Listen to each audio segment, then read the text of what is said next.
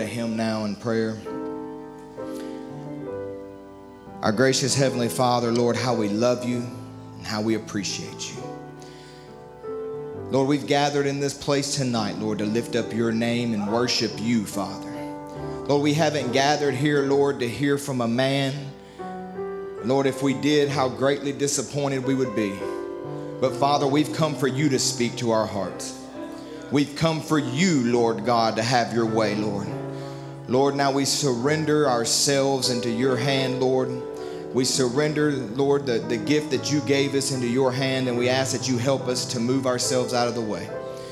Lord, loose my tongue and free my spirit, Lord, to speak how you would have me to speak. Lord, may I not be bound by my own thoughts or bound by even notes or things that I've brought with me here, Lord, but may you have your way. Lord, speak to every heart tonight, Father. We know, Lord Jesus, that when you're in the building, miracles happen. Lord God, and we're expecting nothing less, Father, than miracles, because that's the kind of God we serve. In Jesus' name, amen. If you have your Bibles with you, if you will turn to Second Corinthians 4 in the eighth verse, we're going to read there, and then we'll read one verse from over in the book of Acts, chapter 23.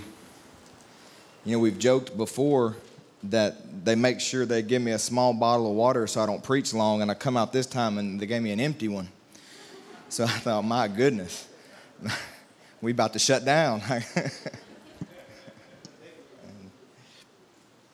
Amen. Second Corinthians 4 and verse 8 says, We are troubled on every side, yet not distressed. We are perplexed, but not in despair persecuted, but not forsaken, cast down, but not destroyed. Amen. If you'll look with me in Acts 23, verse 11, it says, And the night following, the Lord stood by him and said, Be of good cheer, Paul, for as thou hast testified of me in Jerusalem, so must thou bear witness also at Rome. I pray that God will add his blessing to the reading of the word. You may have your seats.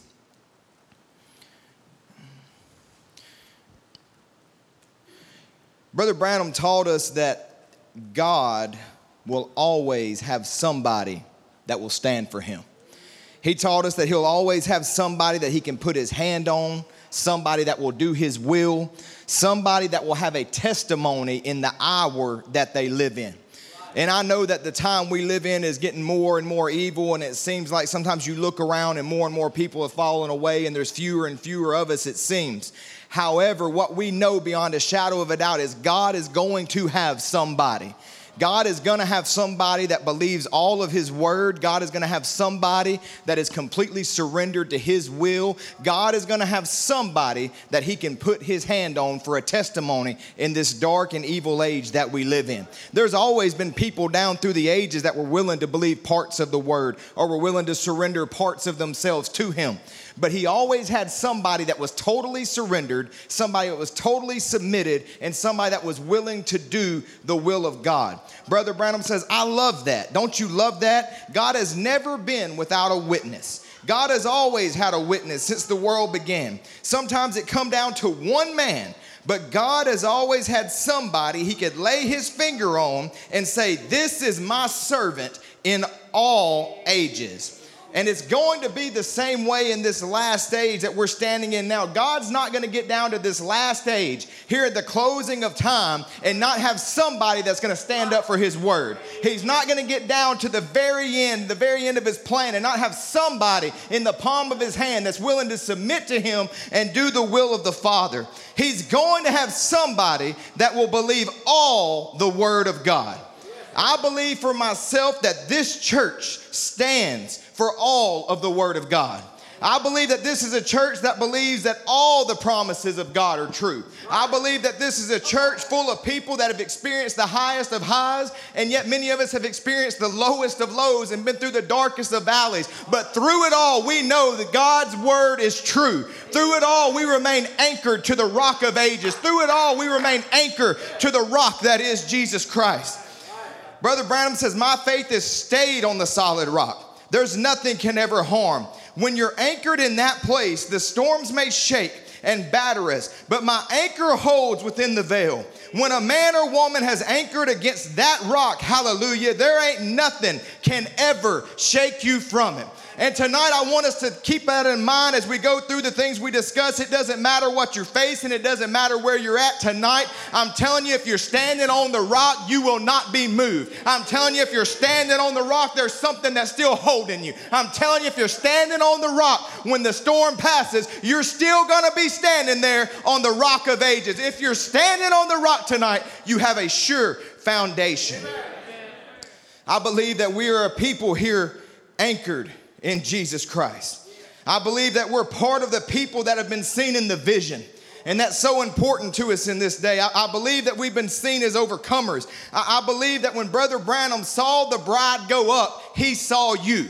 I believe that with all my heart. I believe that I was a part of that. I believe that you were a part of that. When others went down, you went up, church. How comforting is that to know? You say the world's going down. It's okay. I'm going up a little bit more every day. The world's going down. It's okay. They've been seen going down, but we've been seen going up. And if we can see the world in that condition, then what place does that put us at? If we see them going down, down, down, then even if you can't recognize it, you have to know that at the exact same time, there's a people going up up, up. And tonight I say, take another step up, take another step higher, take another step closer. Get your eyes off the ones going down. That's not us. That's not who we are. We don't have a part of that, but we're going up tonight in Jesus' name.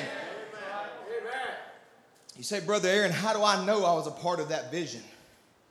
The devil tells me I'm not going to make it. The devil tells me I was one of the ones that went down. The devil tells me, the devil tells me. Listen, the devil's very good at his job. If I'm gonna give him any credit, I'll say that he's good at his job. He's good at tearing you down. He's good at lying to you. He's good at making you feel like you're a failure and you've come short.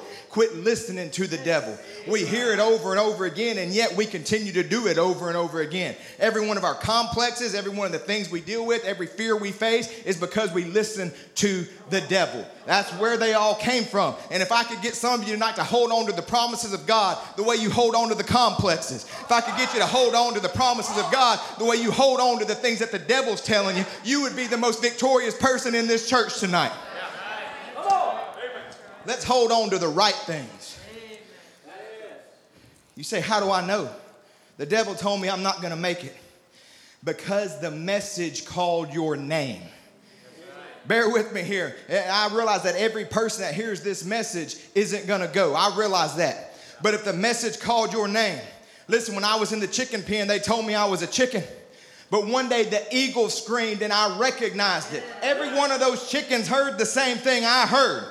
Every one of those chickens heard that eagle scream, but it didn't mean nothing to them. They just kept on pecking around doing what chickens do.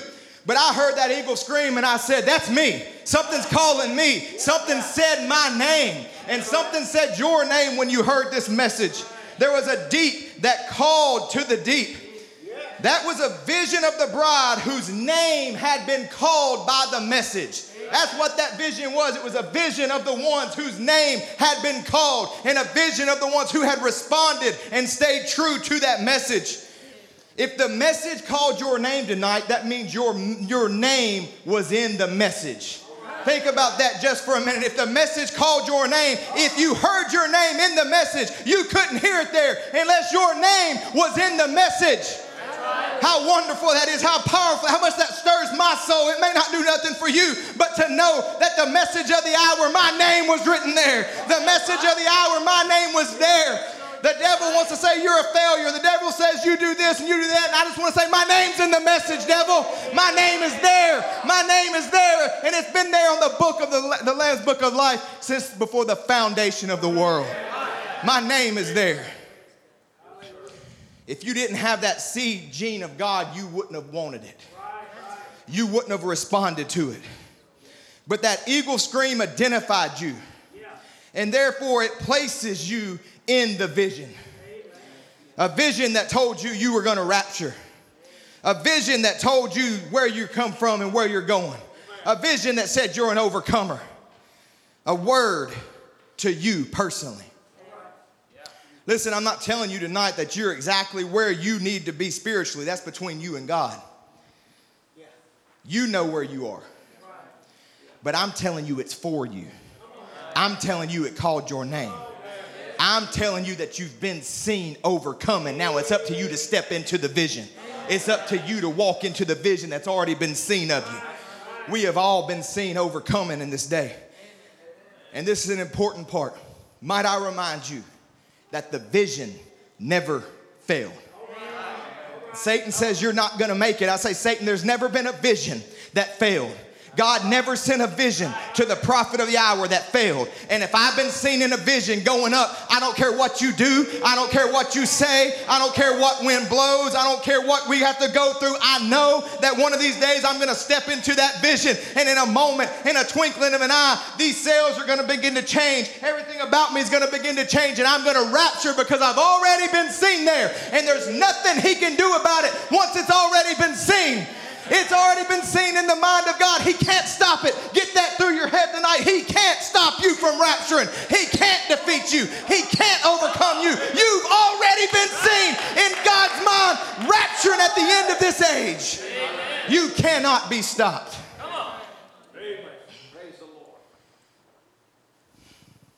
And yet, with that in mind, Satan is a stubborn fellow. He doesn't take hints too well. He's been defeated time after time after time. He was resisted in the Old Testament by those saints and defeated.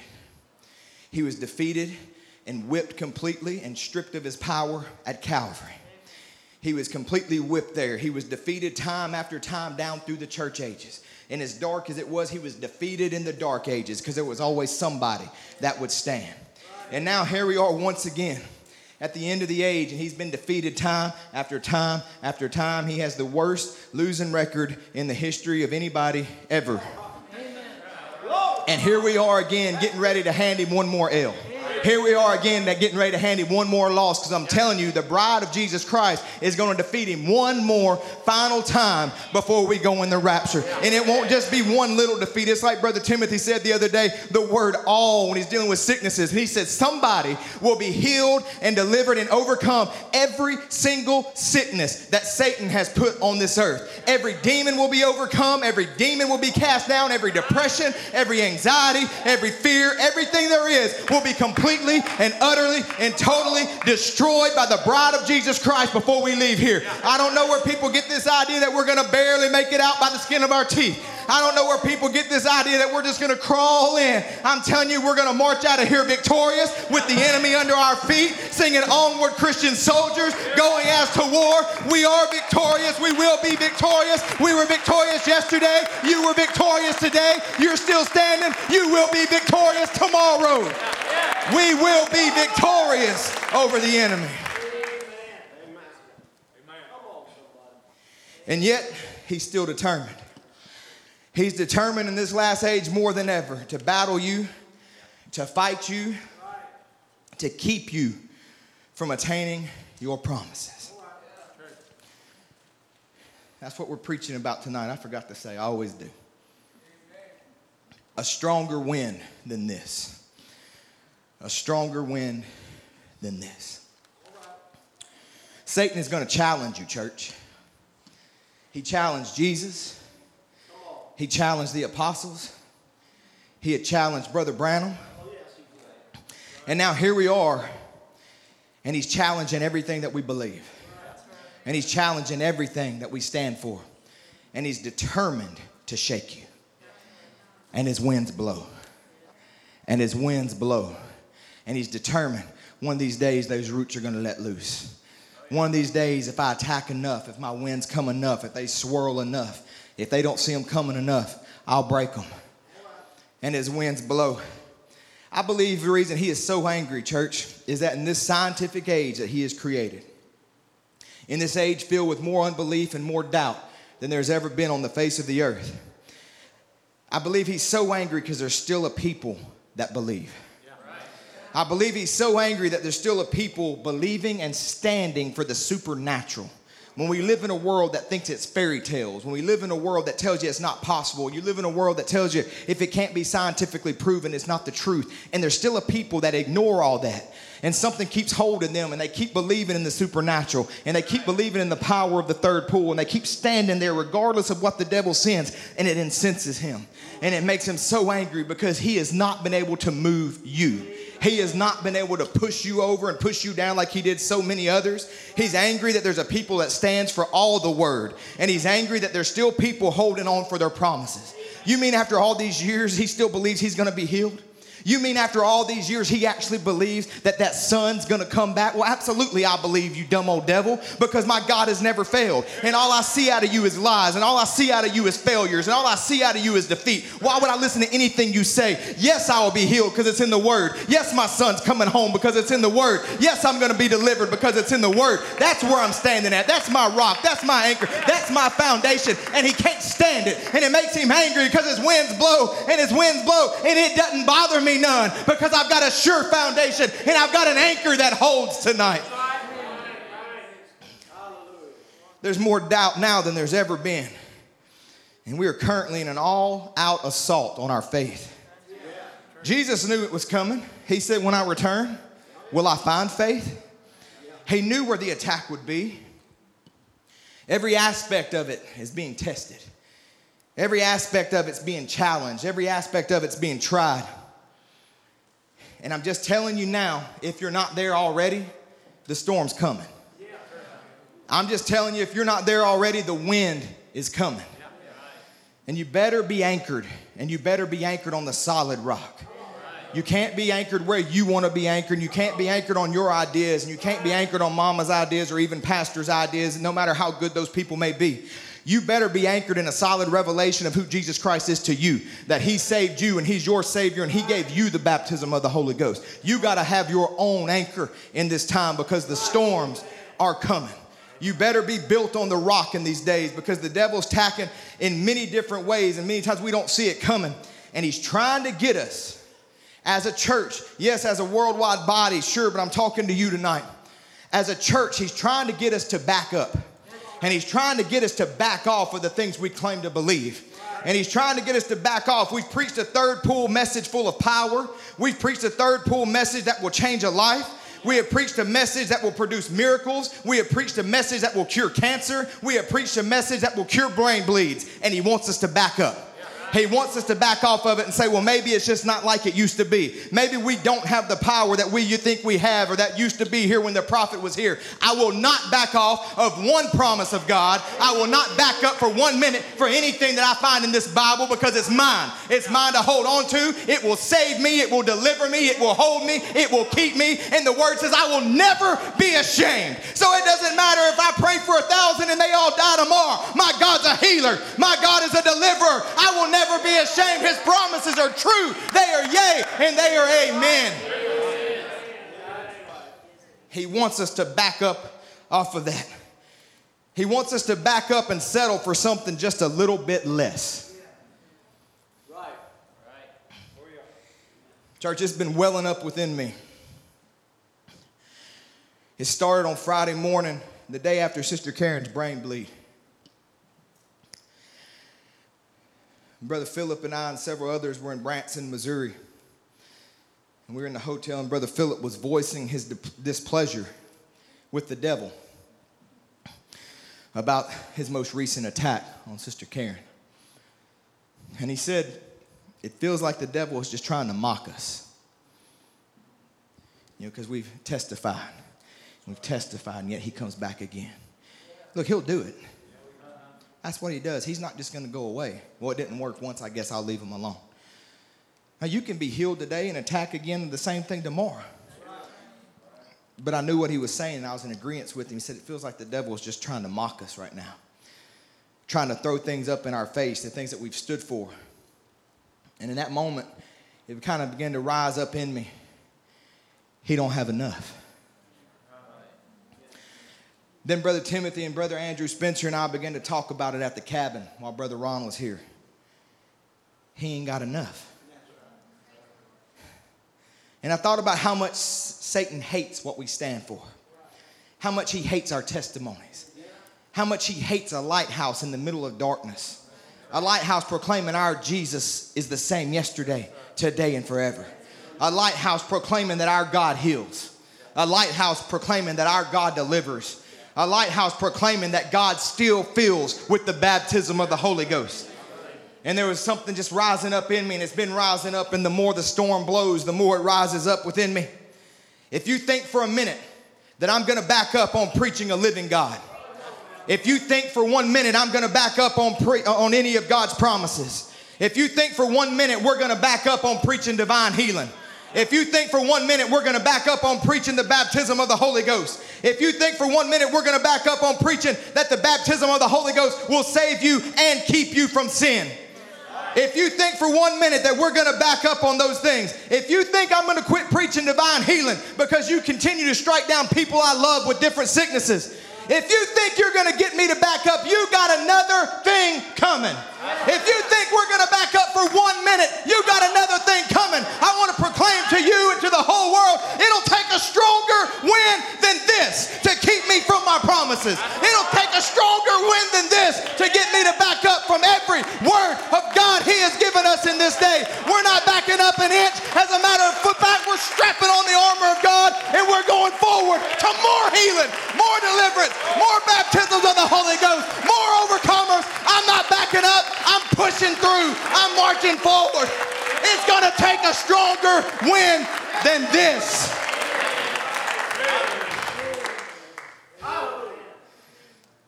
I'll tell you something personal right here. Many of you know that I've had some health issues since September 18th when the first attack came. I've been tested for everything under the sun. They can't figure out exactly what it is, and that's okay. I don't have to know a giant's name to kill him. I, I don't really care. That, that doesn't matter to me. Satan is defeated, and I am having a complete healing. But I voiced to my wife on Sunday, or the week leading up to Sunday, what was on my heart throughout the week, how Satan wasn't enough, and how it would take a stronger wind than this. And how his winds would never move me, never move us. That we were grounded on the solid rock.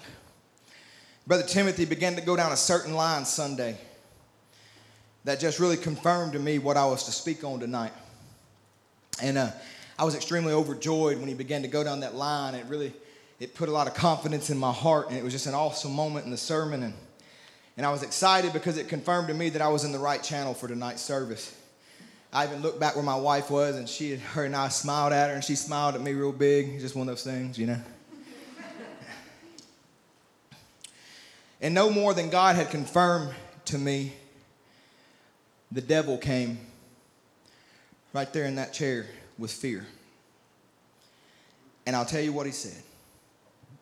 He said, Don't you think I have stronger winds to send. Don't you think I have stronger winds to send? Once again, let me say, King, we will not bow. Let your fury rage heat the furnace seven times hotter. Let your strong men bind me, whatever, but we're not gonna bend. We're not gonna bow. We're not gonna give in to your fear tactics. We're not backing up. You can take me up to the fiery furnace, that's fine. My God is willing and my God is able to deliver. What you can't see is that big bad fiery furnace may look scary, but there's a fourth man on the way for me. There's a fourth man in the fire for me. There's a fourth man here tonight, and he's fighting your battles, and he's overcoming your fears, and he's casting out the devil out of your life. Satan, it'll take a stronger wind than this because Evening Light Tabernacle is not backing up. We have set our, sides, our sights on the goal. We know where we're going. We know what we've come through. We know what you've carried us through, and you're not going to stop us now.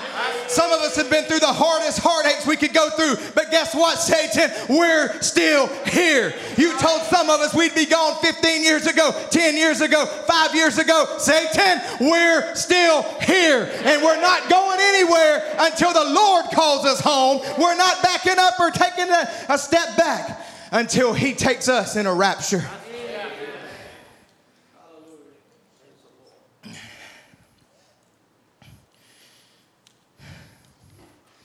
Brother Brown says, when you see the real, true principles of the gospel of the Lord Jesus Christ, when you see our foundation is sure and solid, all devils out of hell can't upset the foundation of God. Upon this rock I'll build my church, and the gates of hell can't prevail against it. It'll be against it, sure will, but it will never prevail. God's foundation stands sure. Amen. Now, many times, Satan's wind can come in many different forms. I'm going to go through some of this quickly. Just because we all deal with winds in a different way, we have different attacks. My attack's not the same as the attack you may face. Many times it may come in the form of sickness, maybe a form of depression or something like that. And when that comes, we must be sure to understand as Christians that those things come from the devil. Get that right now, clear, set in stone. Sickness is of the devil, depression is of the devil. Those things are not from Almighty God. Many times we want to place it on God and we think we're being punished for some shortcoming or some failure. And as long as we're thinking that way, those winds will blow us all over the place. Those winds will move us in every direction and we won't be able to stand firm. But Brother Branham said, let's take the prophet Job. Now, that man went through a test, but he knowed that God required a burnt offering. That's what God required and that's all he required. And no matter how much disaster happened to his home, when you see something going wrong for a fella, that don't mean that he's being whipped by God. It might not be that he's out of the will of God. He knows in his heart whether he's listening to the trumpet or not. God required the burnt offering, and Job stood right on it. That's all. They said, Job, you're a secret sinner. You're doing something that's wrong. But he knowed better. He says he knowed it was the devil, and as long as Satan can make him believe that his sickness was his God doing it, he had Job whipped. But when Job once struck that revelation that it was not God, he was only going through this trial to make him something. It wasn't God doing it, it was Satan doing it. Listen, when you realize it's the enemy doing it, when you realize who it is, you can stand right there on the word of God and defeat the enemy. But as long as you think it's coming from God, you can't have any confidence in His word and you can't get to the place where you realize that you've been justified and sanctified by His sacrifice. You can't see past your faults and you can't see past your failures, and you're seeing everything through, through, through a glass. You're seeing everything through a filter of your failures and your faults, and the devil will completely defeat you right there. But when you realize that the price has been paid, when you realize that this is not God's punishment, when you realize that this sickness has already been defeated, that's when you can begin to come out of the thing. He says it doesn't make you an unbeliever when things befall you. The devil, the devil will hold that over people and he'll make them believe that they've done something wrong and he'll begin to accuse you. Brother Branham says cloudy skies and storms of life are no signs of God's disapproval. Cloudy skies and storms of life are no sign of God's disapproval. Listen, we absolutely do believe in the law of sowing and reaping. We understand that. We understand that sometimes our disobedience or maybe our stubbornness uh, can lead to a situation or even an affliction that God can use to bring us back to where He wanted us to begin with.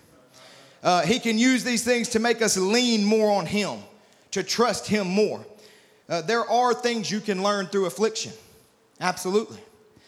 All right, but make no mistake about it, trials come to every man, and sickness attacks every home. All right, and we must move beyond the thought that this is a punishment from God.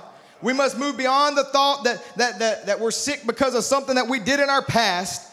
We must move beyond the thought that this sickness is there for us to show our humility, uh, for us to suffer with the Lord, or, or for us to show patience. Brother Branham said that people teach that to excuse their unbelief. He said people teach those things to excuse their unbelief. Instead, we must preach a resurrected Lord. We must preach a Jesus Christ that saves. We must preach a Jesus Christ that heals. We must preach a Jesus Christ that's the same yesterday, today, and forever, who will do the miraculous for you in the moment where it seems impossible. It's the third pull anointing. It's the eagle anointing. Right when you think you're going down, it will snatch you up out of the flames. It will snatch you out of this generation. It'll snatch you out of the sickness. It'll snatch you out of whatever position the devil has placed you in because it's not from God.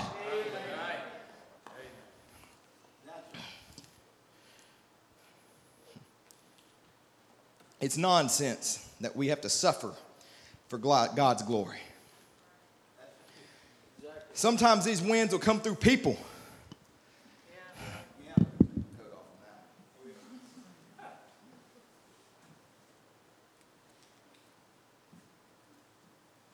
I would hang it up like these other guys, but it'd just be all out on the floor anyway. So.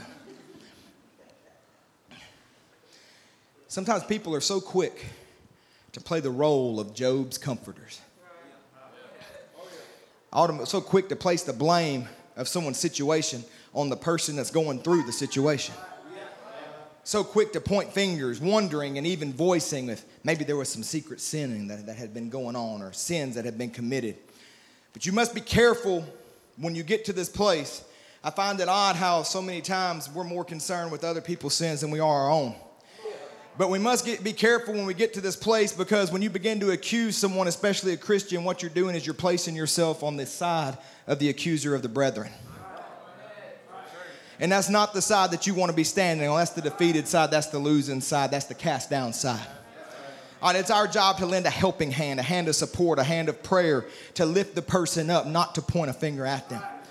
The Bible tells us in Romans 8:33, who shall lay anything to the charge of God's elect? It is God that justifies. So we want to be careful when someone's going through these things. If anything, we should have learned from Job that the people that suffereth that suffers the most aren't always the ones who sin the most.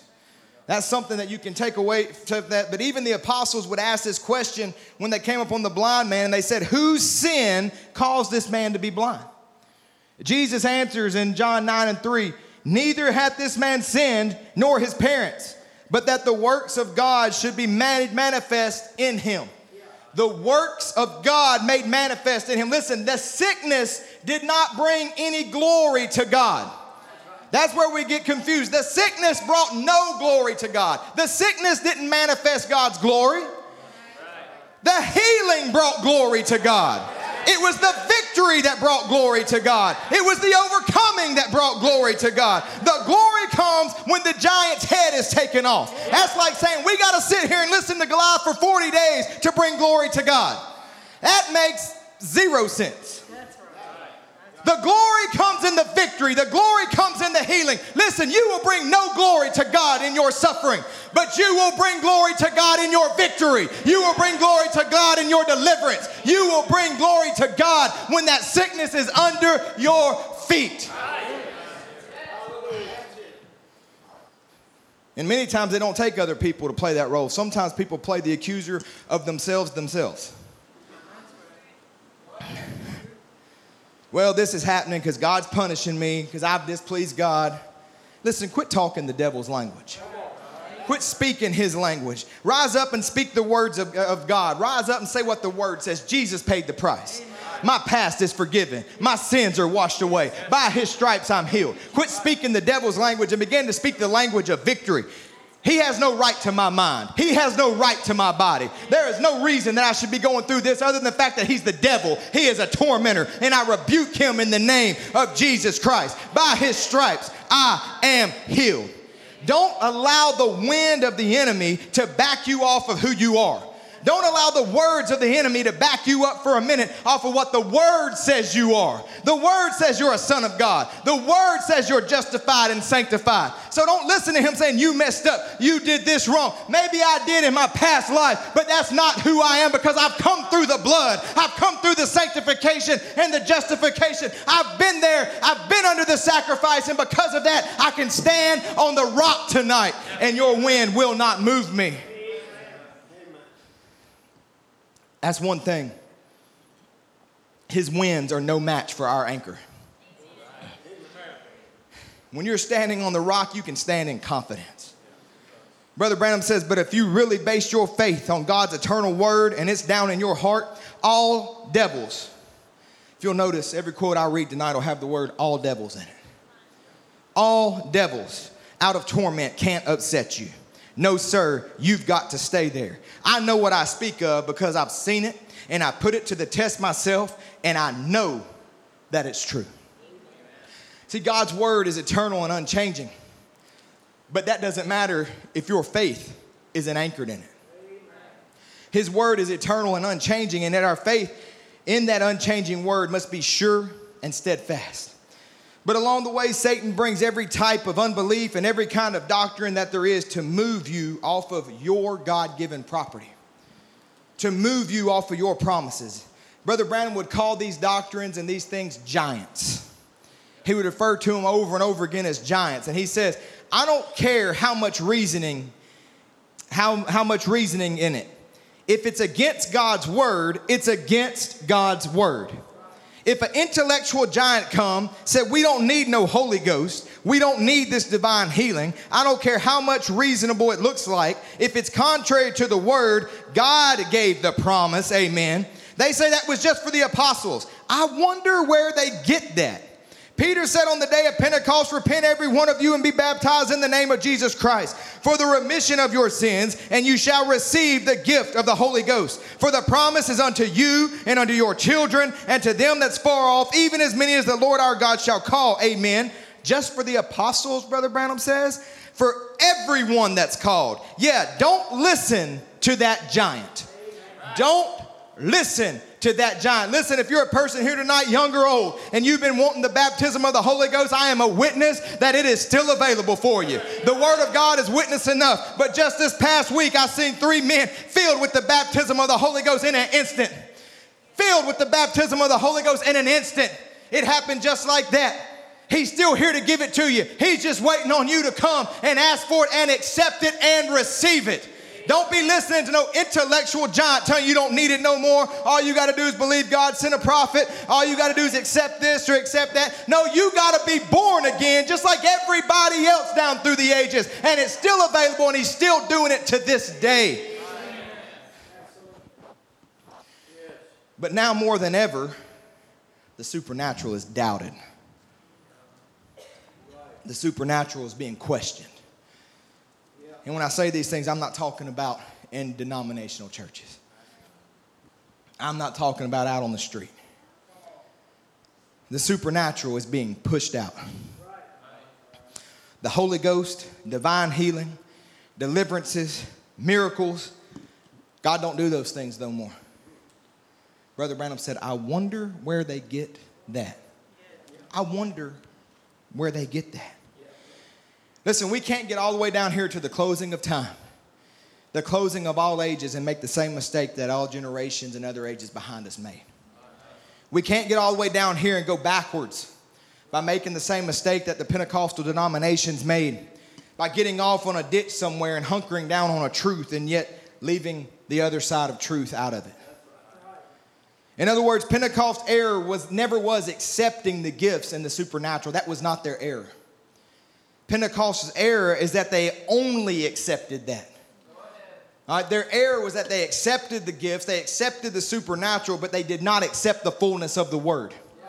That's the error of Pentecost. And we would find ourselves in that exact same error if we were to say that we accept the word, we accept the fullness of the word, and yet we deny the gifts and the supernatural that the word itself declares should be there you will find yourself in the exact same place, but just on the other side of the road in a ditch, peering across the road at the other people that have stumbled in the ditch along the way. It's the same error, just reversed. Okay, because you say we've got the word and those things are a minor, that's fine. You, you, can call them what you want. I don't find them minor. I need divine healing. I, I need those things. But you can call them that if you want to. The fact of the matter is, you can't have the major unless all the minors are there. You can't have the fullness of the word and leave out the baptism of the Holy Ghost, leave out the supernatural, leave out the gifts, leave out the healings. You can't leave those things out and claim to be standing in the fullness of the word. However, that's exactly where we find many people at today. We find ourselves in a time where the supernatural is under attack. We find ourselves in a time where it's looked down upon to have people shouting and dancing in the church where it's looked down upon to have tongues and interpretation. They say ha- having dreams and vision in, in the church takes away from the prophet. It takes away from the prophet for there to be dreams and visions in the church. Actually, it takes away from scripture for there not to be. Okay, because in Joel 2:28 it says, It shall come to pass afterward that I will pull out my spirit, pour out my spirit upon all flesh, and your sons and your daughters shall prophesy, your old men shall dream dreams, and your young men shall see visions. So there's that. It's right there in the scripture. How can it take away if you're fulfilling scripture? It cannot take away when it's fulfilling scripture. We're, we're living in a time where message churches are teaching that you can have the Holy Ghost and still commit any manner of sin. We're in a time where people teach just accept God, send a prophet, and you got it. Here's what these things are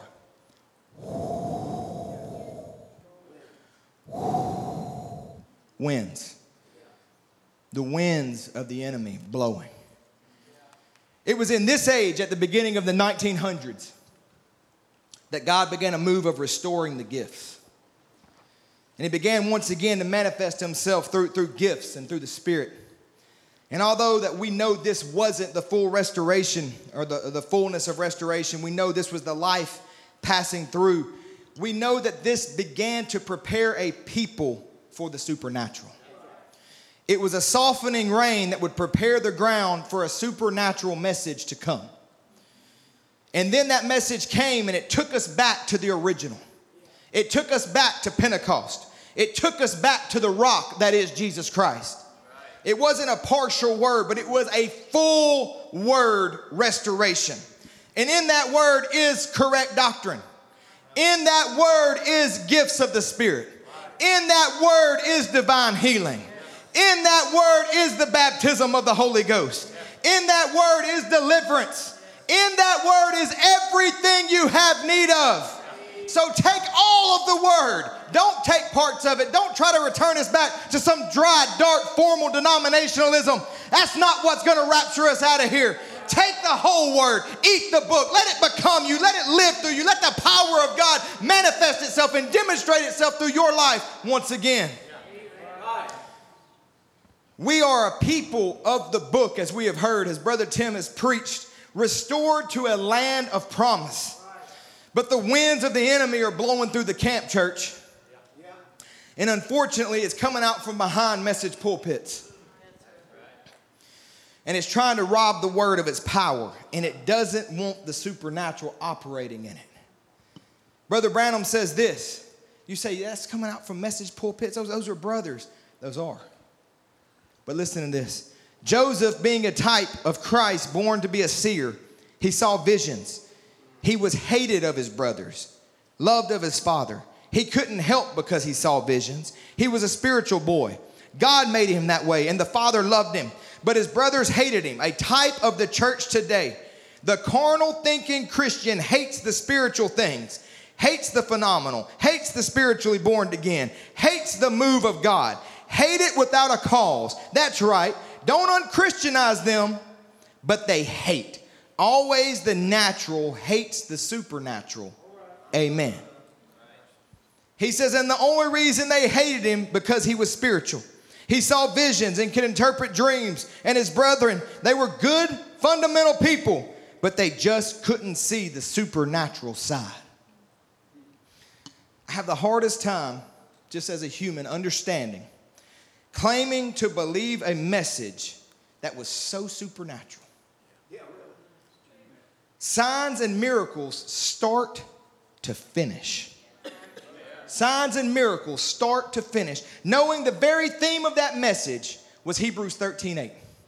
Church, the theme of the message, Hebrews 13 8, Jesus Christ is the same yesterday, today, and forever and to stand in that and claim that message, a supernatural message sent with supernatural signs, proclaiming that Jesus does not change, and then begin to drift from that to God don't do those things anymore.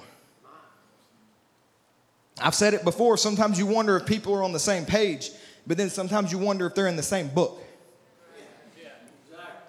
Are we reading and believing and experiencing the same things? Are we even standing for the same things? God doesn't do those things anymore. It's the exact same giant that Brother Branham faced night after night after night after night as this message began to spread across the world. And night after night, in the face of skepticism, he was willing to stand. I believe we're willing to stand. The winds didn't shake him because he had been commissioned. I believe, even like Tabernacle, we've been commissioned. The winds didn't shake him because he had a word from the Lord. And night after night, he would go out there in the face of skeptics, in the face of unbelievers, in the face of people that wanted him to fail, and shut the mouth of the skeptics. Because time after time after time, God would come and back up his word. Time after time, he would come down and prove, I am the same as I was yesterday. I do those miracles. I do heal. I do deliver. I do set the captive free every single night. Brother Branham says, and here he went, he's talking about David just a dancing in the spirit as hard as he could. Why? By faith, he saw the victory. Amen. He saw the victory. He took his little old sling in there and one of these stones and he give it a dance. And here he comes, coming around. Oh, I see Goliath saying, ho, ho, ho. What was it? He had five stones, F A I T H, in five fingers, wrapped around a string, around J E S U S. Here he comes. Oh, brother, look out, Goliath. You've got to fall. And when he set that loose, the Holy Ghost got a hold of that little old stone and he picked it up to a speed of about a thousand miles per second. And he struck that giant between the face and he fell forward. Hallelujah. Oh my. And like a little Jim Crow, he danced up there. He jumped up on him. He pulled his sword out. He chopped his head off like that. And he said, How do you like that, boy? Yeah. I like that. I'm not sure if that's exactly what David said, but that's what I'm going to go with. I like it. It's time some of us get out there and we let our joy be known. Some of us going into the battle like this.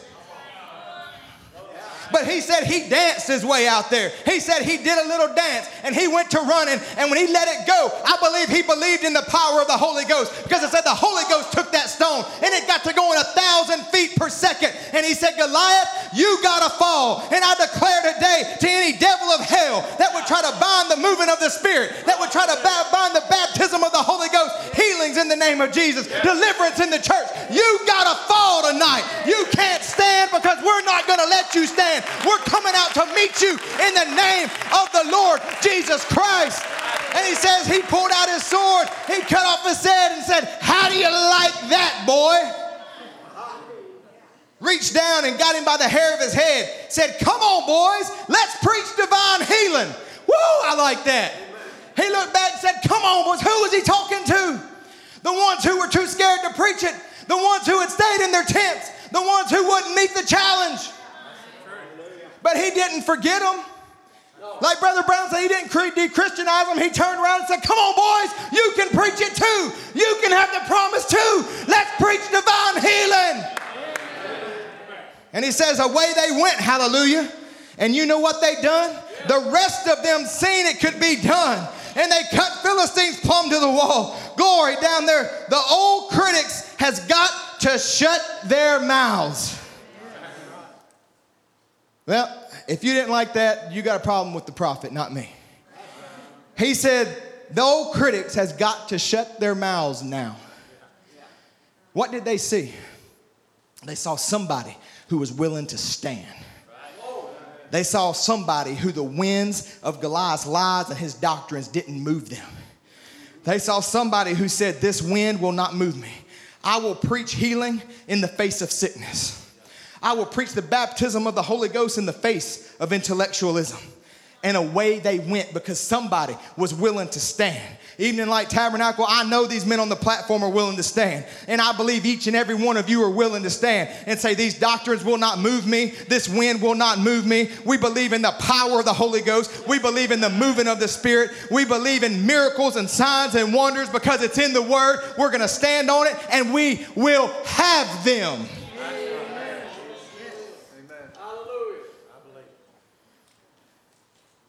Like David, I'm not meaning to criticize. I'm saying, brother, quit listening to that giant that says you can't have it because you can have it. I'm saying, square up your shoulders tonight. I'm saying, quit listening to the intellectual giants. Drive back your winds of doubt quit making excuses for why you don't have the supernatural, and come on down here in the valley where we're fighting at. Come on down here and get you a piece of this right here because once you get a taste of it, there's no going back. Once you get a taste of killing a Philistine, there's no going back. Once you've seen one person set free, you're not going to say he don't do that no more. You're going to love seeing the power of God move. And you're going to say he can do it for that one, he'll do it for this one. He did it for your house, he'll do it for my house. He did it for your house, he'll come to my house. Get yourself a taste of it. Come down in the valley one time and realize you can do the greater works.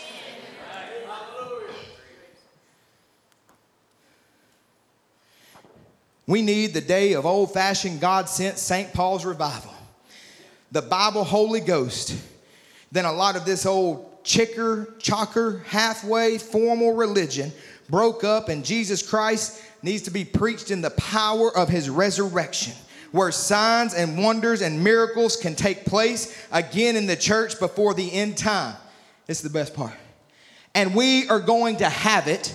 You get that? All devils out of hell can't stop it. For God said it would be here. It's going to be here. Sure is. The wind wants us to back off the supernatural, but I hear a prophet saying we can have it. I hear a prophet saying all devils in hell can't stop us from having it. I hear a prophet say it'll be here. And I say, Lord, be it unto me. Let it be here in my life. Let it be here in your life. Let it be in your home. Let it be in our church services. I'm not backing up. I will have it.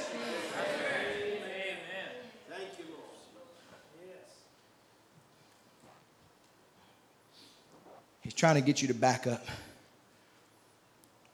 It sure is a strong wind. It blows hard, but the scripture said we're troubled on every side, yet not distressed. We are perplexed, but not in despair.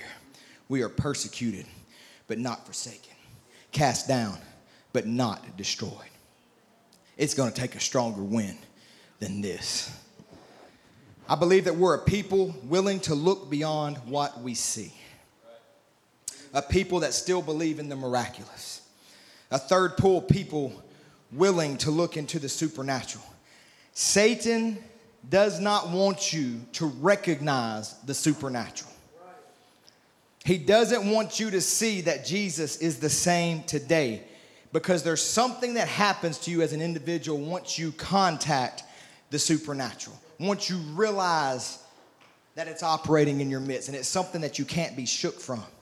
Brother Branham was in a prayer line, and there's a girl there in a wheelchair.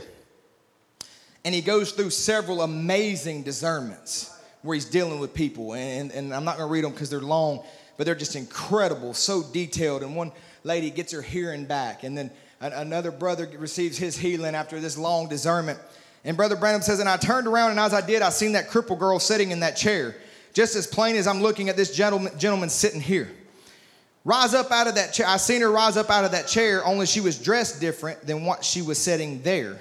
And she went walking down the aisle, it looked like, just a waving her hands like that and saying, Thank God, thank God. And I watched her till it faded out. And I turned back around. I said, Sister dear. And he says, Oh, friends, you'll never know how it feels to know. When you know where you're standing, there's nothing. All demons out of torment can't stop it then. No, sir. I've seen when doctors would stand at the bed and say, he can't come in. That's fanaticism. Well, we can't let that in here. I said, Will you step aside and just watch the patient for a few minutes? My, when you watch them perfectly normal in just a few minutes, it's never failed. God is my judge. And I looked at that little girl. I said, Sister, Jesus Christ, the Son of God, has heard your prayers and healed you. Stand in your feet. In other words, she never made it to Brother Branham. He turns and he points to her and he says, Your prayers has healed you. Stand on your feet. And that girl hadn't walked since she was eight years old. And up she got out of that wheelchair, and there she stood. Brother Richie, you were standing there. There she went through the building, glorifying God. They moved the wheelchair back. The glory of God swept over the building everywhere, and the people began to rise and throw their crutches and canes and walking. What is it?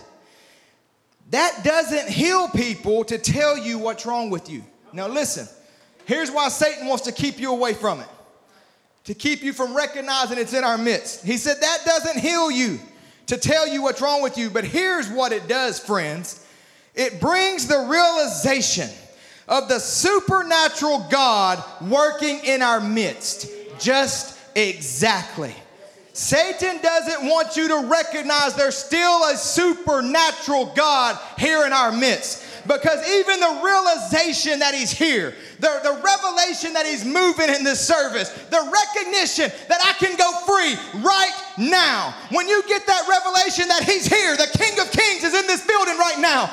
He's right next to me and he wants to meet my need and he's still supernatural and he can heal me, he can save me, he can bring my loved one in tonight. When you get that revelation, it's over, it's finished. And he knows he's got to keep you from recognizing that. So he says, God, don't do that no more. I'm here to say it's a lie. It's a lie. He does it. He still does it. He does it service after service after service. He moves in home and home after home. And we can have many stand up across this place and say, He still does the miraculous.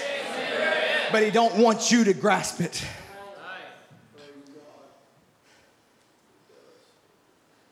Because it builds your faith it lifts you up. See, the body change is supernatural. We can't be looking to a body change and looking away from the miraculous at the same time. If God don't move like that now, then there is no body change. Because it's going to take faith and it's going to take the miraculous. And if he doesn't do the miraculous anymore, we're not going anywhere. I would tend to classify the rapture as a pretty big miracle. That's just me. I tend to classify that as miraculous. So God must still do the miraculous. He must still move in that way. And so Satan constantly attacks the supernatural. But there is somebody, God's always got somebody. There is somebody that's gonna stand for it. There is somebody who's gonna say he's the same yesterday, today, and forever. Listen, this message came with power and demonstration. This message came healing all manner of sickness. It came delivering all kinds of demonic oppression. It came in power and demonstration. It started with the divine healing movement. And now here we are in the midst of a world bound by sickness. Think about that for just a second. The entire world bound by sickness. On the heels of God sending a divine healing movement and a message that came out of that. And Satan's trying to mock you. You believe in divine healing. I've shut this whole world down with sickness, with, with, the, with the little virus. I've shut the world down. You believe in the supernatural? You believe in the power of God to heal? And he mocks. And he mocks the power of God. And he's determined to mock you and mock his power and what he can do and what you say you believe. But what I want to ask you right now is what is your ear tuned to? Is your ear t- tuned to the sickness or is it tuned to the supernatural? Is your ear tuned to the word or is your ear tuned to the doctor that told Brother Ron he only had four months to live? By the way, we've passed that point. As a matter of fact, he ran out of all his, his chemo medications. Is that, is that right? I, heard, I was told he ran out of his chemo medications because they only gave him three months worth. So when he reapplied for his grant to get more, they said, well, the reason we only gave you three months worth is because nobody ever lives past that point. Is our eye, ear tuned to the sickness or is it tuned to the supernatural? Is our ear tuned to the sickness? Is our ear tuned to the doctor telling Brother Joe, Sister Karen may live five more minutes? Or is it tuned to the fact that today she got up and walked to the sink and brushed her teeth? What's it tuned to? Is your ear tuned to the doctor's report that told Brother Tim, prepare for death? Do you even want us to attempt this surgery? Or is it tuned to the fact that she's sitting up for hours at a time and joking and laughing and telling them, I want to get out of here? What is your ear tuned to? Because that's what you will see. What your eye is on is what you're going to see. What you're listening to is what you're going to see. And I'm telling you, the miraculous is all around you. Church, you have been blessed. The pillar of fire is amongst us. The miraculous is taking place every day. There's healing sweeping through this building. Even now, as faith begins to rise up and realize that He's moving in our midst, there's a realization taking place that He's here tonight. There's a realization taking place that I can be free, that this is lies of the enemy. The winds of the enemy will not move me. It's going to take a stronger wind than this. I'm going to stand stand on his word. I'm going to preach his gospel. He is the same. He has not changed. His word is as powerful today as it ever was, and you can go free right now. The supernatural is happening all around us, even as we speak up and down these aisles in the hospital room. Oh, Brother Ron cries out from Virginia, it's gonna take a stronger wind than this. Sister Karen cries out from a hospital room, it's gonna take a stronger wind than this. And I think everybody that's been attacked by the winds and storms of life can shout out, it's gonna take a stronger wind than this to move me off my promises tonight. Hallelujah. It's gonna take a stronger wind than this. What is your ear tuned to tonight? I'm going to bring this down now. When the storms come, and like I've said, they're coming, you better know where you're standing. Where do you stand when sickness strikes? Where do you stand when others walk away? Where do you stand when the bills are piled up and you need a job? Is it on the promise? Is it on the word? Because listen, the winds are blowing. But he's a sure foundation. Brother Brown says, if our foundation is firm and sure in Jesus Christ, then brother, there's nothing can shake you. You're anchored. Amen. Oh, say all right. If a man once anchors his heart against the heart of Calvary, all devils in hell will shake him no more. He's there. He says, I've done enough to die in an hour. I'm a sinner to begin with. But looking who give me the promise, I'm looking who said so. Don't you fear. Stand there. For this cause you were born. I raised you up for this purpose. Then all devils in hell can't make me move. I'm standing there on Christ, that solid rock. He says, Well, now aren't you happy tonight that you're baptized into the church of the firstborn of the living God? That the very same spirit that was in Christ is in the church tonight, and you're a part of it by the Holy Ghost. Being dead in Christ, take on Abraham's seed and are heirs according to the promise. What are we scared about? All devils in hell couldn't shake you. There's nothing can shake you. We receive a kingdom that cannot be moved. What I keep hearing is he doesn't have enough. Satan doesn't have enough. He keeps saying, all devils. All. That means every last one he's got. All devils can't shake you. All devils can't move you. If all devils can't stop you, and if all devils can't shake you, then it means he doesn't have enough to defeat you with. It doesn't matter if you're a new Christian. You say, I, I, I just got saved. I hadn't even been saved long. I, David was in the army five minutes before he killed Goliath. He just signed up. Five minutes. And he killed Goliath. His, firm, his, his foundation was firm. You say, I'm a failure. I fail Christ all the time. It doesn't matter if you're a Christian that's failed time after time after time. And you've allowed the enemy to come in time after time and rob you again and again. Look, they rob Shamgar every single year. Shamgar Shamgar got in the Bible for being a, a, a hero, for being a judge. And he was a failure most of his life. To the point that the, the Philistines knew that's an easy place to go get stuff. That's an easy place to rob a victory. That home right there, I can bring anxiety anytime I want. I can bring depression there anytime I want. I can stir that family up so quick. We can go there in a heartbeat and steal their joy. We can show up there. Shamgar was a failure every single year. But not this day. Not this day. Brother Branham says, this is one of my favorite quotes. I love this quote about Shamgar. He says, Shamgar said, I'm sick and tired of it. Is any of you sick and tired of the winds of the enemy tonight? Let this be you tonight. He says, I'm not a warrior. The odds is against me. No matter how much the odds is against you, though, God's for you if you take his word. He said, There's one thing I know I'm circumcised, I'm an Israelite. That is an uncircumcised Philistine. I know I'm right. I'm a child of God tonight. And I know disease comes from the devil. And I know God promised me victory. Whoo, brother, I wish you felt like I felt right now. Yes, sir. I feel awfully good. Look, it's my God given privilege. Yes, sir. I'm still tonight in America where I can preach it, I can enjoy it. Thank the Lord for it. He said his righteous indignation rose. He grabbed that ox goad. He jumped through the window. He challenged 600 Philistines. He stood there and beat their heads in.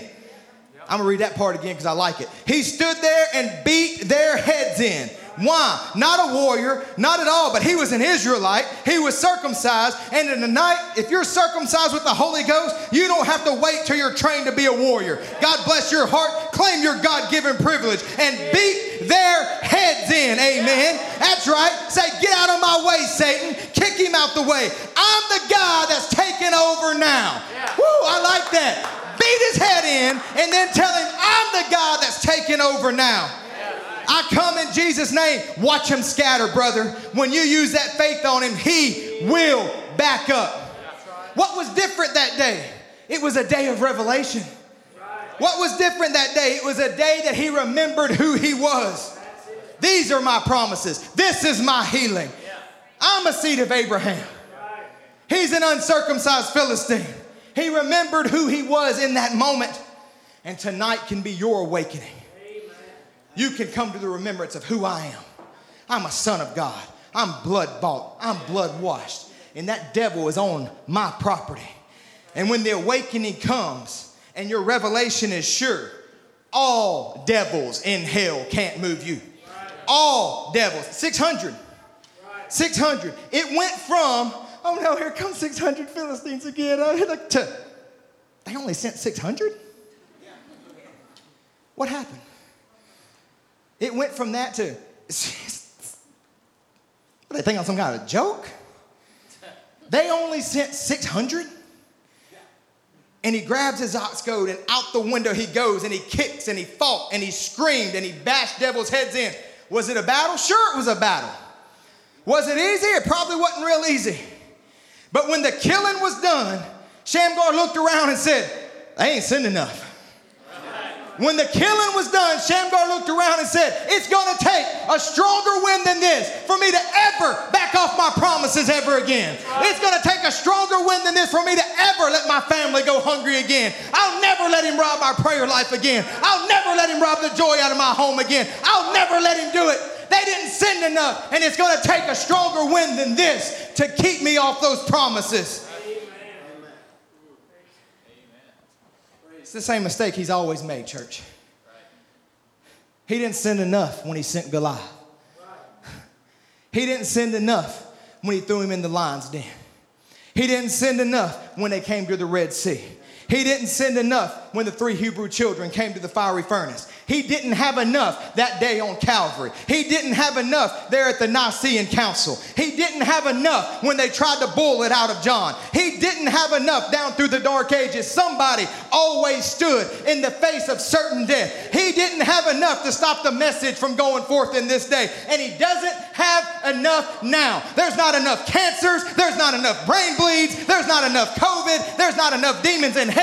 There's not enough depression. There's not enough autoimmune disease. There's not enough of anything in hell to make me back up. I'm telling you, Satan, you don't have enough. It's going to take a stronger wind than this to get me to back up. It's going to take a stronger wind than this to get Evening Light Tabernacle to bow down because we ain't going to do it. We are not going to move. He is the same yesterday, today, and forever. He is my healer. He is my deliverer. He is Brother Ron's healer. He is Sister Karen's healer. He's your healer tonight, and He can deliver you even now.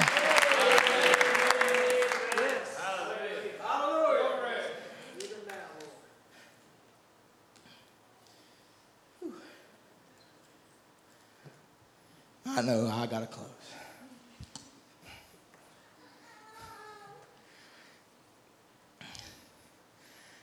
I didn't even get to it. I didn't even get to where I wanted to go. But I'm just going to tell you about it for a second. We're talking about a stronger wind. No wonder Satan hates God so much. How infuriating it must be to give your all every single day and never be enough. That's got to be pretty frustrating. But I gave it my all, and you failed again. Sorry. I gave everything I had. Yeah, same as yesterday. I'll go ahead and let you know it's, that's what's going to happen tomorrow. he must be so infuriated because God, on the other hand, is always enough. What a contrast. Satan is never enough. And yet God is always enough. And that's why we've been taught to look to the unseen. Because Satan's winds stir up things that to these eyes look insurmountable. The Red Sea looked insurmountable. The lion's den looked insurmountable. The Assyrians looked insurmountable until I gazed, I could see into the other realm. And then you realize, oh, they ain't got enough. We've got way more than them. They, they don't have enough. Should have brought more.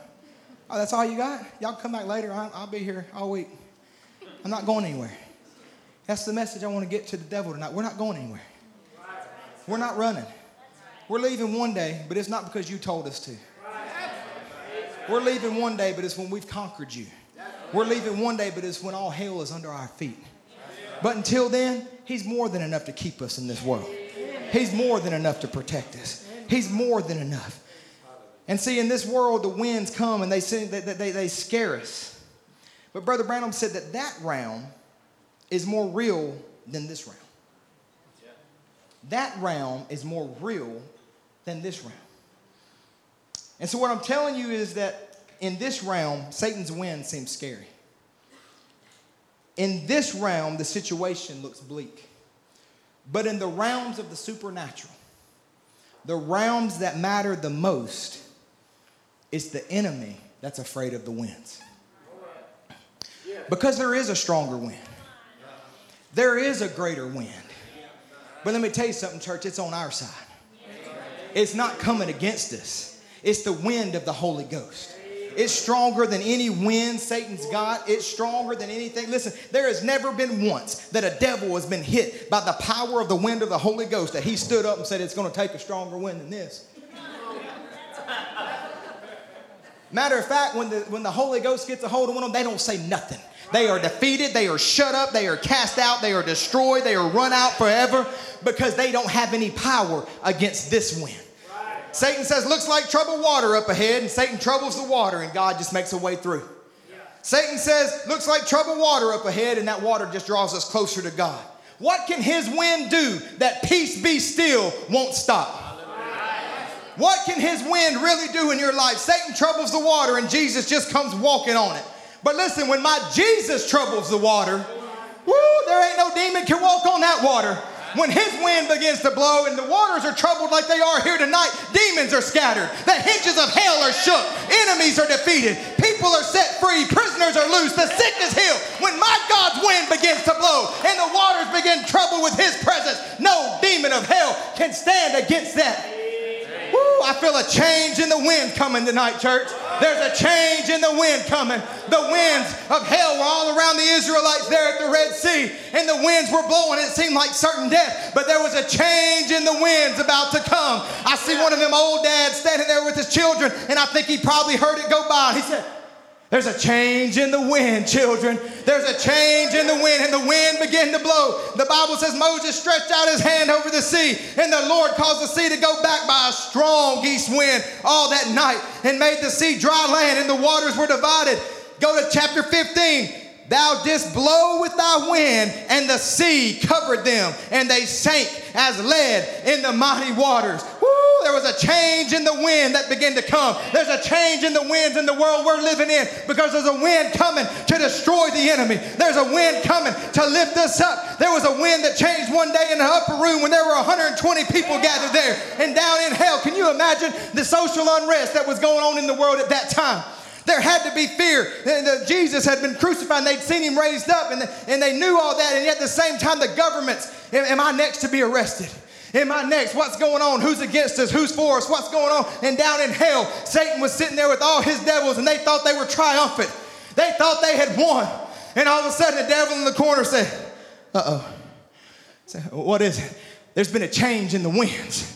The winds in the upper room had begun to blow, and a sound from heaven came down like a rushing mighty wind. And I'm telling you, from that day forward, his winds do not matter anymore. There's only one wind that bothers us or that we love and we look to. It's the wind of the Lord Jesus Christ as he sweeps through this place. He'll drive out every wind of the enemy. He'll drive out depression. He'll drive out the winds that torment you. His winds ain't got enough when it comes up against the wind of the Holy Ghost. I say, Lord Jesus, let it blow tonight. Let it pour down in my soul. Let it sweep through this building. Lord, let your winds blow all over me because I know you're the same. I know you heal. I know you deliver. I know you do the miraculous. We are a third pull people and we are going in a rapture because we believe in a miraculous God.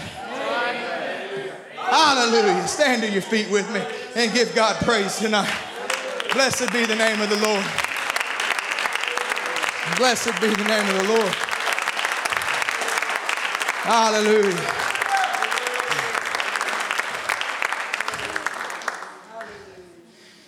Why can you say the wind ain't going to move you? Well, we established at the beginning that you was part of a vision. Once you've been seen in a vision and you've received a word from the Lord, Paul was told he was going to Rome. Shipwreck didn't matter. It says they sailed under stormy winds. That didn't matter. Brother Branham had a vision of the little boy in Finland years before it happened. And when he came to that moment, I didn't get to it, but he tells everybody, he says, You can line every devil in hell up, and they couldn't stop it now.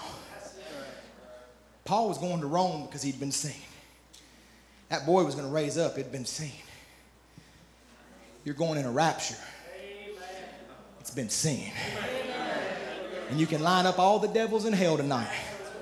It's going to take a stronger wind than this to keep us from our promise. Let's pray. Gracious Father, how we love you, Lord. Lord, how thankful we are, Father, for your promises. Lord, how thankful we are, Lord, that once it's been spoken, Lord, once it's been seen, you're an unchanging, unfailing God. Lord, we can rest everything we are in your hands. We can trust you, Lord, and know that you're going to come through right on time.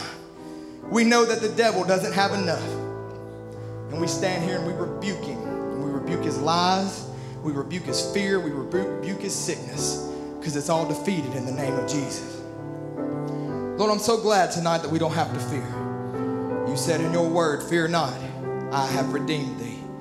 I have called thee by name. Thou art mine. Thank you, Lord Jesus. Lord, I rest in that.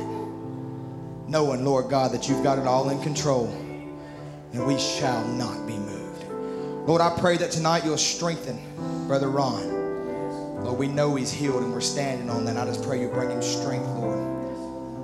Lord, for the battle ahead. Lord, we pray you'll strengthen Sister Karen tonight. May both of them, even now, Lord, feel the arms of God, the winds of your spirit move down through the place. Lord, there are many others that sick. I know that. Not know all their names, Lord. There's many who's been through many a great trial, and Satan's tried hard, but they're still here. Strengthen them, I pray you'll wrap your arms around them now. Lord, we know there's battles ahead that we're going to have to fight. Lord, we know that we're going to have to be soldiers. We know we're going to have to stand up and face the enemy and toe the mark. But Lord, we know we'll come out victorious. We thank you in Jesus' precious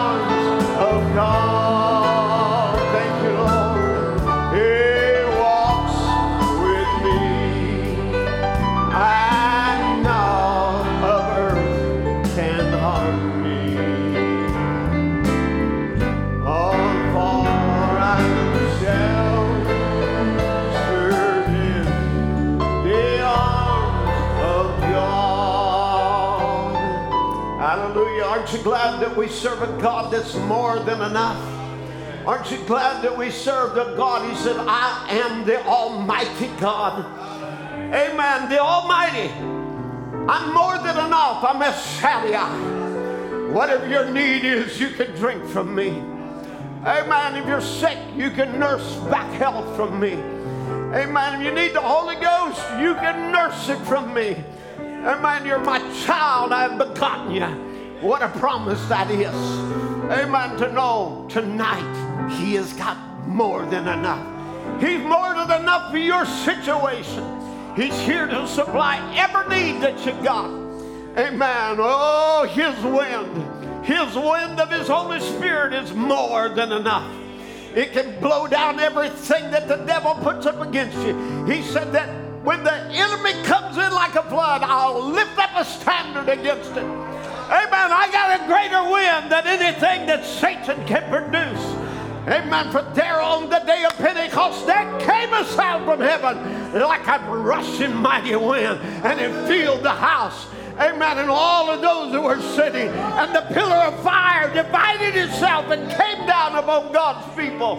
And there's not a wind of the devil that can ever stop the children of God. Amen. That's been seen in the vision. Onward, Christian soldier. They're not retreating. They're not backing up. They're going forward. Amen. You feel like that tonight. Amen. That's the way we should look at it. Amen. This is promised to us. Amen. I claim the blood that Jesus shed on Calvary. Thank you, Jesus. Just worship Him a minute. Now we need to water the Word. We've heard the Word tonight. Amen. Come on, just break loose. Let your shackles fall off. Let a praise come up to God and water the Word. Amen. For all my sins, my sickness, and my pain.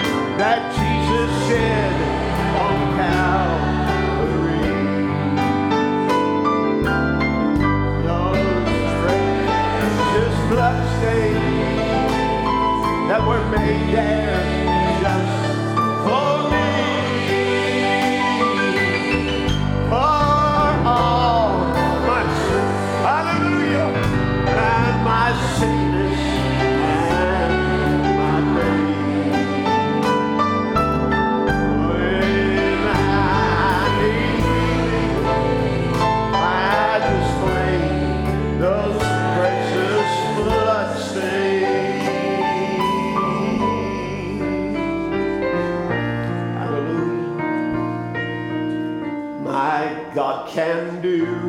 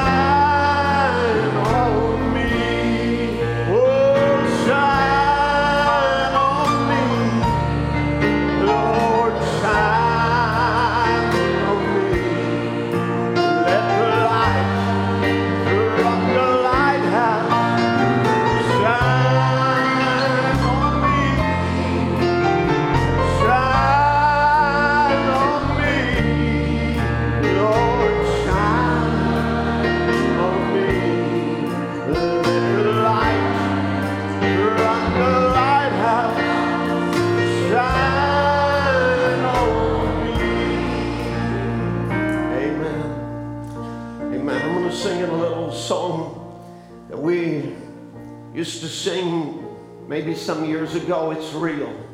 It's real. I know it's real. I remember a young boy at youth camp.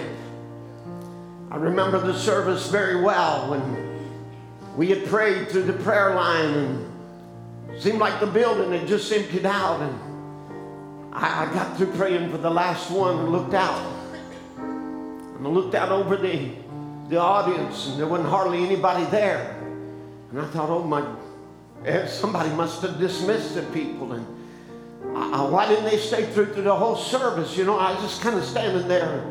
Somebody said, come here and look. They took me over to the next half of the building, which in that time was a gymnasium before they remodeled it all and down at youth camp.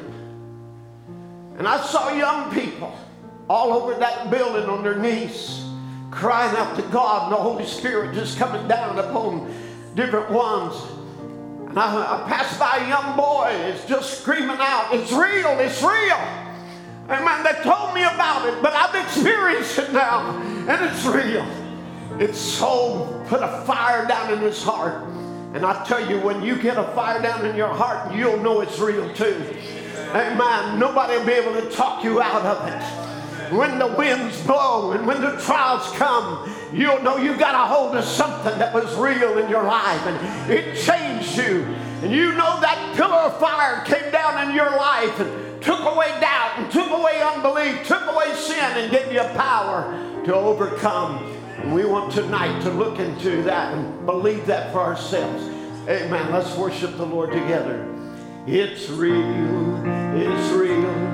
I know it's real. It's that Holy Ghost salvation, and I know, I know it's real. It's real. It's real. I know it's real. It's that Holy Ghost salvation,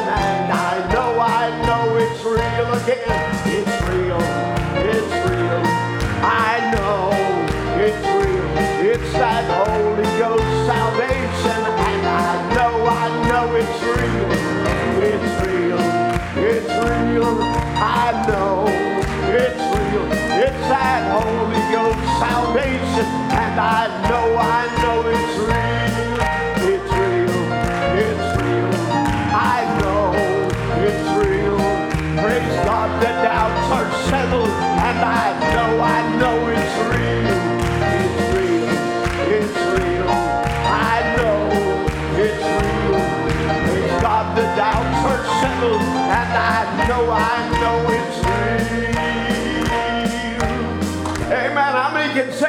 you know it's real? You've experienced it in your life, and you know God did it, changed your life, and made you something different. Amen. What a wonderful thing that is. Well, bless that wonderful. Give me the key. Um, try that one. Bless that wonderful name of Jesus. No other name I know. I've got it in B flat, but. Bless-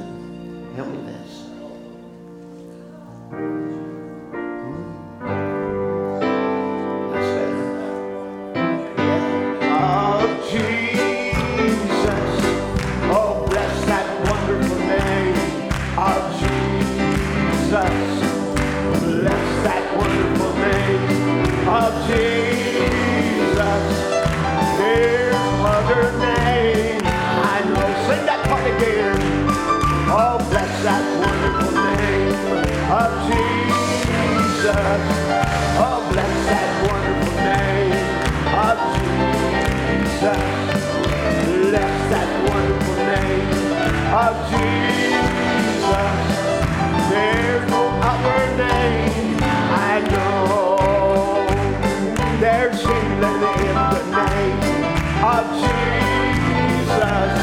There's healing in the name of Jesus. There's healing in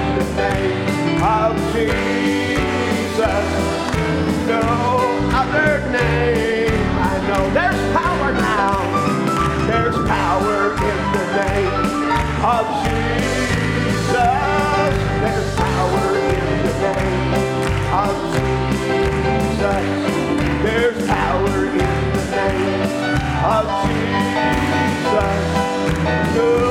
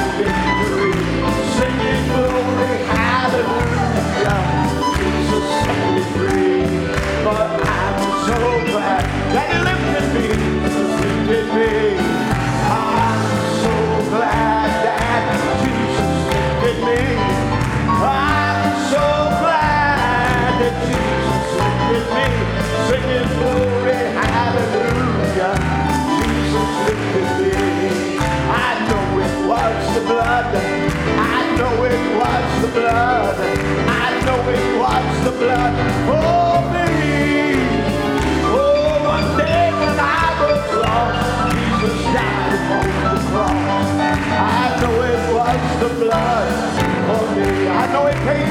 on